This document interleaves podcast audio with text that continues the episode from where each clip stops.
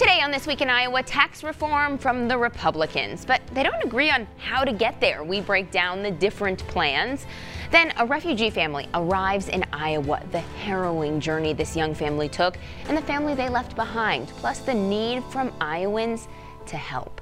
Hi, everyone, and thank you so much for being with us for This Week in Iowa. I'm Sabrina Ahmed. Tax season has begun. We all have taxes top of mind, so let's talk about some proposals from the governor and the legislature looking at what to do about how much you pay Uncle Sam in the future. In her condition of the state, the governor laid out her plans for major tax reform. She has four big pieces in this proposal, so stay with me. One is establish a flat 4% individual income tax rate. Two is to eliminate retirement income tax, exempt net capital gains on sales of employee awarded capital stock, and the fourth is to cut Iowa's corporate tax rate down all the way to 5.5%, of course, over time. Senate Republicans in the legislature and the House uh, have all released their own proposals. So let's get into those legislative proposals and we'll start with the Senate. This is big, it's complex, more than 100 pages. So stick with me on this, okay? It can get a bit gritty. This bill includes a flat individual income tax of 3.6%. That's lower than the governor's proposal. It lowers the corporate tax rate to a flat 7.8%. That's higher than the governor's proposal. It gets rid of some tax credits and exemptions for corporations, calling it a wash. Their plan eliminates taxes on retirement income as well and increases the sales tax over time. Finally, the Senate plan restructures the taxpayer relief fund. They make it an income tax elimination fund. So their ultimate goal in the Senate is to eliminate personal income tax in Iowa. All right, now let's go to the House. This is more similar to the governor's plan. Uh, here's where it's the same. It uses the same language on income tax to 4% as the governor, uses the same language as the governor on making retirement income tax free, and it uses the same language on her plan for a farmer retirement exemption piece. Again, trying to make retirement income no, not taxed. Here's how the plan is different than the governor's plan. It does not include a tax cut for corporations. They say they want to keep the focus on individual Iowans who need relief most right now. It includes an outline on how to use the taxpayer relief fund to make this tax cut sustainable and return the money back into the hands of taxpayers. And the House does not increase the sales tax in their plan. So how do Democrats feel about all of this? Well, as you can imagine, they're critical. They say it's going to raise taxes on most Iowans and not actually save Iowans money. Senator Zach Wahls, who's the minority leader, says the sales tax increase proposed by Senate Republicans will have a disproportionate impact on low income Iowans, and the tax cuts on a state level, including that corporate tax cut would lead to municipalities, those local municipalities, raising property taxes to make up for the lack of state aid. And he says we still don't know the real impact the tax plans will have because we haven't seen the fiscal note, saying the Republicans are trying to push this through too quickly. They're, they're clearly trying to rush the bill through. Uh, our, our view, based on what we've read so far, is that this plan will actually raise taxes in a lot of hardworking Iowa families uh, and it will not do anything to actually solve the Reynolds workforce crisis, which Democrats and Republicans agree is the number one issue facing our state. So the Democrats plan to release their own tax plan sometime this session. We don't know when yet. Uh, the House Republicans' tax plan has been introduced in the legislature. That Senate Republican plan also introduced. They already have a subcommittee scheduled for Monday, likely before that fiscal impact is released. Okay, everyone, let's switch gears. We're going to talk about continued efforts to save people stuck in Afghanistan after its fall to the Taliban. An update on Task Force Argo.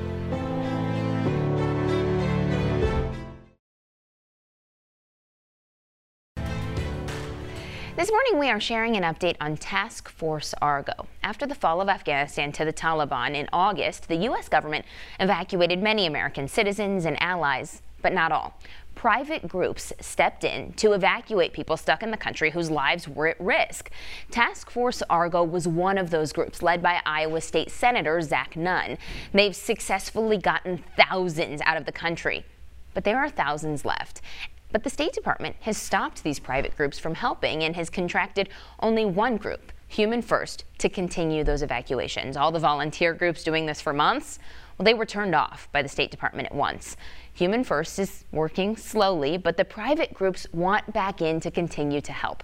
I spoke with Nunn to get an update on Task Force Argo and the status of people still stuck in Afghanistan looking to get out to safety.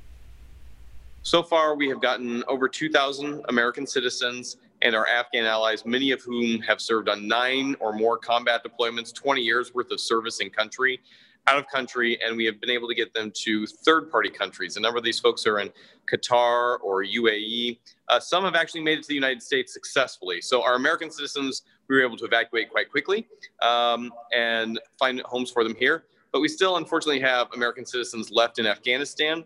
We have refugees who, many of them are, you know, we've got Catholic nuns who couldn't make it to the airport on the fall of Afghanistan, still trapped remotely in country. We have individuals who served in special forces who are still trapped in remote areas and we're providing safe houses for. So the battle is not over. And again, we felt we had a moral obligation to help these folks and we continue to do so to this day. Talk to me about what that, I mean, how are these people still trapped? How can they not get out? What is that right. process like? I, I just, it feels so foreign to me. Well, you know, we would hope that the US government would be able to help move people who qualify forward in a rapid fashion. Unfortunately, we've seen a number of challenges. One, just getting folks out of the country. So we had to charter private aircraft. We raised about $2 million and we were able to get those aircraft out of country. Uh, even today, the State Department is having a difficult time getting aircraft launched. To their credit, we have worked with State Department. They are working on an expedited evacuation process for individuals trapped in those third party countries to find home here in the United States or in another country willing to help accept them. But again, we have a number of folks, our interpreter, for example, being able to get them out of country. Um, they served with us in the combat zone. Um, they put themselves and their family at great personal risk. To be able to help assist them and their extended families out is important. The other aspect, we have American citizens who went over, who had family there. We had an individual who was a woman. She got her brother's uh, three young children her brother served in the special forces, was executed, and these children were going to be turned into child brides. And so she is still there. She can come home, but she can't take the 15, 13, and 9 year old daughter with them. That's something we're working really hard to try and remedy with State Department to get that family evacuated. So, what can be done? What can everyday Iowans like me be doing? I mean, is there anything? Um, I mean, is are there are there calls that can be? I mean, I just yeah. it, I, I feel so helpless helpless to hear what you're saying. No, both your heart and your head are in the absolute right place. One of the things we would offer is just as a volunteer, go to taskforceargo.com. We're always looking for more people to help be a handler. Um, it's usually a lot of kind of working Afghan hours. So you're helping take care of a family, inform them of what's going on, help them with their process. The other aspect is once folks get to places like Iowa, we had to fight really hard to ensure that some of these evacuees could actually come to their own family here or the community here in Iowa. So doing the, the, the good work with Lutheran services, with Catholic charities, making that donation, offering a, a, helping Iowa hand to help them resell in our communities. We all know we've got a workforce shortage. These are folks that we trained for 20 years at US backed, taxpayer funded training programs. They speak English. They're a great add to our community. So um, they're the best Americans that have yet to get to America. So, talk to me about numbers. How many people are we talking who are still stuck there? How many people have come here? How many people are in other countries outside of Afghanistan so wanting to come here? How many of them are going to come to Iowa? That's a lot of numbers and yeah. wanting, but you know, it's uh, kind of some of those details. So, the context of this is great. First of all, not everyone who is in Afghanistan can or should be allowed to come to the United States. Uh, we have roughly 4,000 folks who we have helped out identify that they would qualify based on their service to be able to come to the United States or have American family members, i.e., a spouse um, or a child. Those are individuals that we want to tee up. There's about 4,000 left in Afghanistan. We've worked with the State Department to get about 2,500 uh, folks in third party countries prioritized for coming. But my priority is still the folks who are trapped behind and the American citizens who are there with family to help get them out in an expedited fashion. Ultimately, I think we'll see um, several hundred that might come here to Iowa, and they could be dispersed in communities like Des Moines that are quite large or quite rural, like Shelby, Iowa. Fascinating. Okay, so how can we continue to track your adventure and your work that you are doing to help these people? Yeah, so uh, you know, I think one of the great things here is uh, go to taskforceargo.com. That will give you the updates on where we are, what we're working on. Additionally, you're going to hear many stories probably in the coming weeks here from folks who have already had the opportunity to resettle. You'll find very quickly that these are heroic individuals. The the flip side of this is we've got to keep the pressure up both at the federal government and specifically with State Department to recognize that the fall of Afghanistan in August did not mean that we abandoned all responsibilities that we had to the Afghani people or to the U.S. service members who fought alongside them. We have many Afghan special forces, the guys who really protected our rear guard, held the airport as we flew our diplomatic officials out, who put their life on the line, were separated from their family, and now have been given no help. And the fear here is that these individuals are military aged males. That's an opportunity that if they don't have U.S. support or an evacuation plan, they could easily fall into the hands and either be executed or, worst case, start working for the Taliban. A refugee who got here with the help of Task Force Argo finally calls Iowa home. His journey with his young family is next.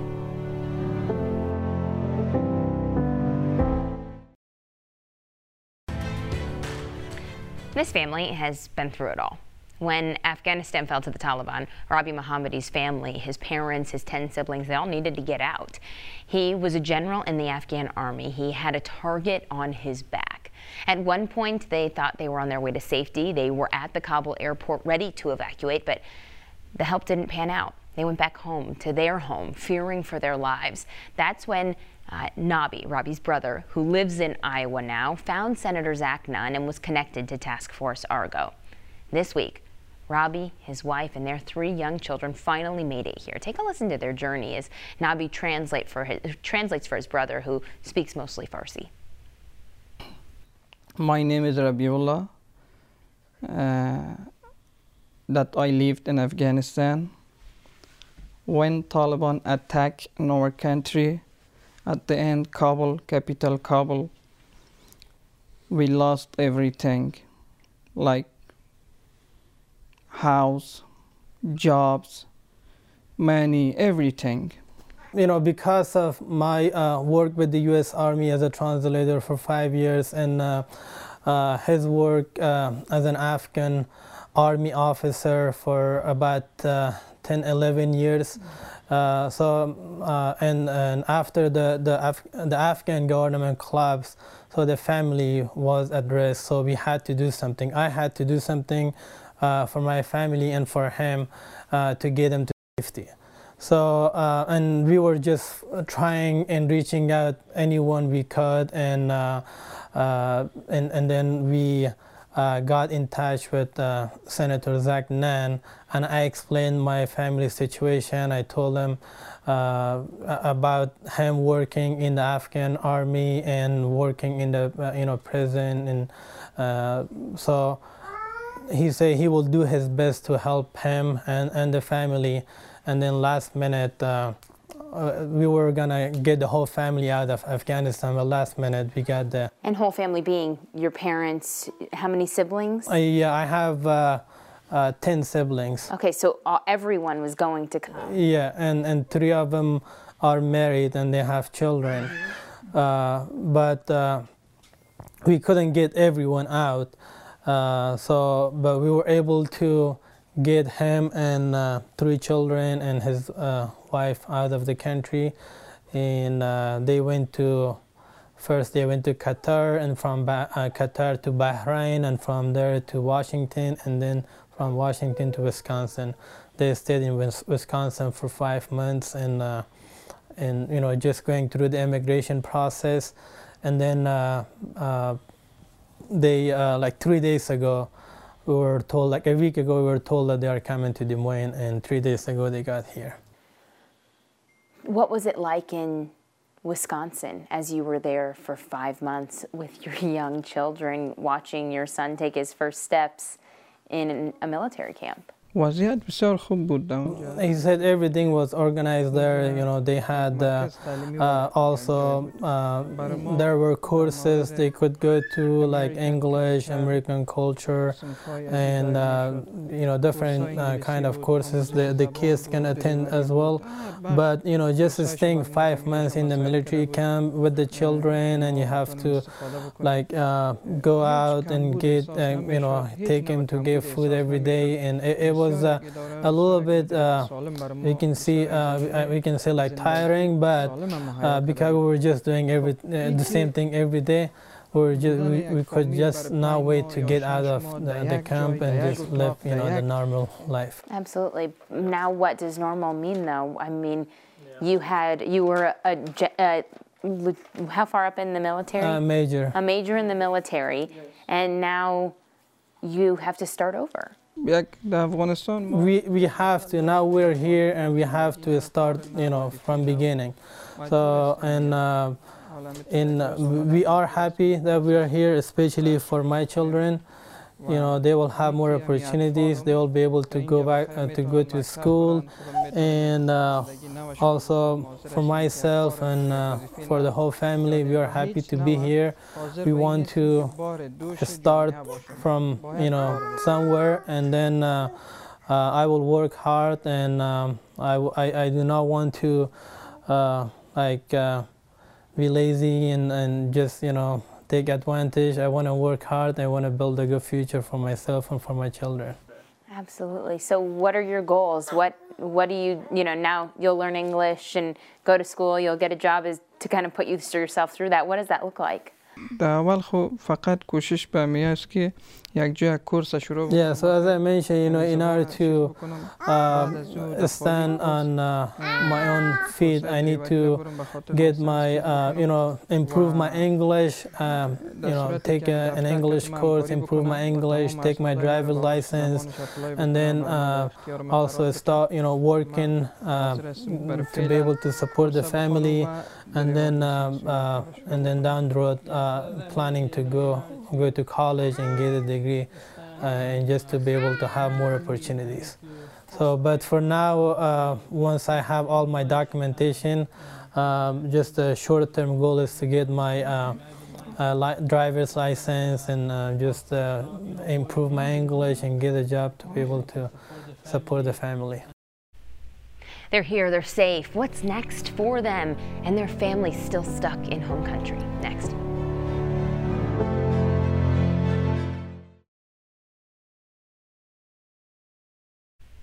Okay, he's here. He's ready to start a life with his family. It's a huge win, but there's a shadow cast over it all because his family is still stuck in their home country. Listen to his plans and his hope for the future. Ah, in the family? Ah. You know, uh, I, I am very concerned about the family back home because the, you know they said you know families of you know translator or the Afghan army uh, major in uh, in you know Afghanistan is a close community. Everyone knows each other. So uh, as I'm here, but I'm very concerned about the family back home, about their safety, and hopefully we find a way to get them out of the country. Uh, but you know, at the same time, uh, uh, you know, we're happy that we are here and they are safe so far, and hopefully nothing bad happened to them. They're out of Kabul. Yes. Yes, can you share more details than that? Well, uh, just for their safety, I can say they're out. You know, they're in north, so. Uh, but uh, we'll, uh, we don't know how long we're gonna be able to keep them there. You know, as long as they, no one know them, they're gonna live it there, and then hopefully we can uh, find a way to. Uh, you know, for them to, if we can't get them out of the country, just to have them like start a business to uh, to be able to support themselves. Well, welcome. We are so glad that you're here and you're safe with your beautiful family. And thank you for talking to us. What do you want the community of Iowans here now embracing these dozens, hundreds of refugees? What do you want them to know about your journey and about what you'll do from here? So, uh, you know, as I say, I'm, I'm very happy to be here and uh, thank you for welcoming us. Thank you for, uh, uh thank uh, people of Iowa for welcoming the new refugees and uh, I hope that, you know, they are patient with them because these people, you know, came from a country like you know uh, like Afghanistan, and everything is new for them. So um, so it's gonna take some time for them to settle here, and uh, it will take some patience of the Iowans, you know, to uh, work with them in order, you know, for them to uh, feel welcome and uh, hopefully, uh, you know, the if uh, this is something I want to say because I I've been in touch with the, with the people with the refugees and I've been trying to help them any way I can. And uh, uh, hopefully, we can find families who want to voluntarily sponsor a family and take them like to grocery shopping, help them apply for a job, and take them to help them with getting their driver's license because there are we're talking about eight nine hundred people and it takes the whole community to help them not just a few individuals so hopefully we um, uh, we can get more volunteers to help these families because the organizations are doing their best and they are overwhelmed right now. And they uh, I can say they do their best but there are more we can do uh, in order for these people to settle quickly and uh, and also uh, for them to be successful you know down the road. Well, most of our conversation you heard there was with the help of his brother translating from Farsi. Robbie did want to share his own message in English. Uh, thanks from the United States government and especially from the Senator Zach Nunn to help us. Uh, I'm very happy uh, which uh, my children start the school and I can start a new job in uh, Iowa. Thanks from you, from your, thank you. And then you saw Saima, his daughter, down there in the corner. Uh, she is about six or seven years old, and she also has a message for everyone. Uh, this one with a little help from her uncle. She said, "I want to thank the U.S. Uh, the U.S. government for uh, taking us to safety, and I want to go to school, and I want to be a doctor in the future." Sweet. All right, we have some more info on our website, weareiowa.com, on how you can get involved and sponsor a family if you'd like to help uh, inside this show under the tab on weareiowa.com um, for This Week in Iowa.